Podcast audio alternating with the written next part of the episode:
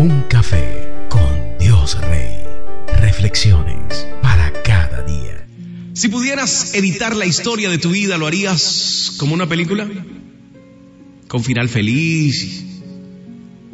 ¿Como un cuento de hadas? ¿Quitarías los momentos malos? Yo creo que sí. Quitarías, por ejemplo, cuando perdiste tu primera mascota y tuviste que enterrarla.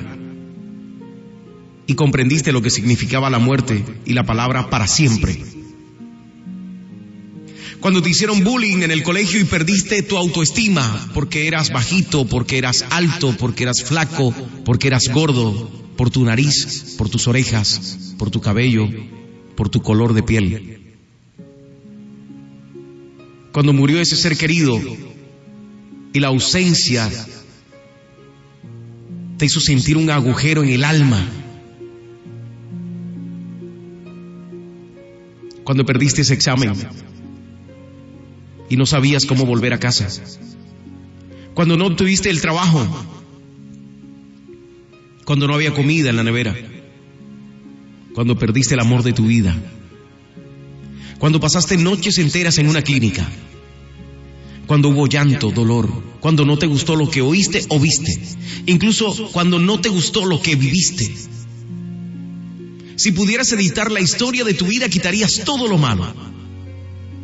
Pero entonces, si resumes que fue tu vida, quitando todo lo malo, y se convierte en un cúmulo de buenos momentos, también perderías las reconciliaciones, las salidas del hospital, ese momento cuando el diagnóstico fue positivo y saliste sano,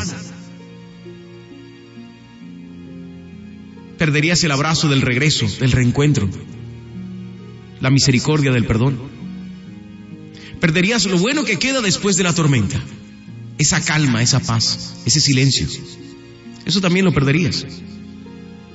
Entonces, ¿qué sería tu vida si perdiste el amor, pero Dios tenía otro guardado para ti y no llegó porque nunca perdiste? Siempre ganaste y la palabra ganar perdería sentido, al igual que la palabra perder. En la parte interna de las ostras se encuentra una sustancia lustrosa llamada nácar.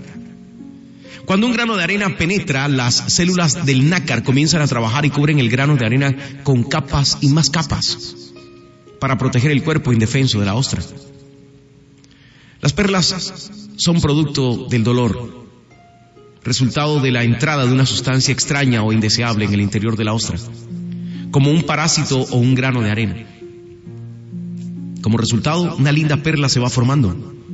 Una ostra que no fue herida, de algún modo no produce perlas, pues las perlas son heridas cicatrizadas.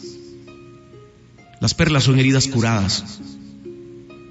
Entonces, produce perlas Cubre tus heridas con varias capas.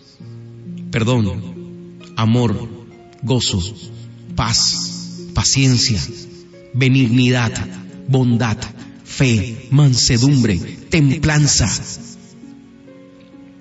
Infelizmente son pocas las personas que se interesan por hacer esto. La mayoría Aprende solo a cultivar resentimiento, dejando las heridas abiertas, alimentándolas con varios tipos de sentimientos pequeños y pensando solo en lo que sucedió o en la persona que te dejó o lastimó, y por lo tanto no permitiendo que cicatricen. Así en la práctica lo que vemos son muchas ostras vacías. No porque no hayan sido heridas, sino porque no saben perdonar, comprender, dejar atrás, transformar el dolor en amor. Así que ya es hora. Ya es hora. Empieza a producir perlas en tu vida.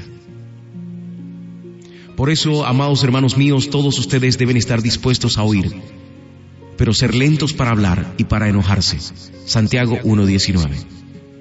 En vez de eso, sean bondadosos y misericordiosos y perdónense unos a otros, así como también Dios los perdonó a ustedes en Cristo.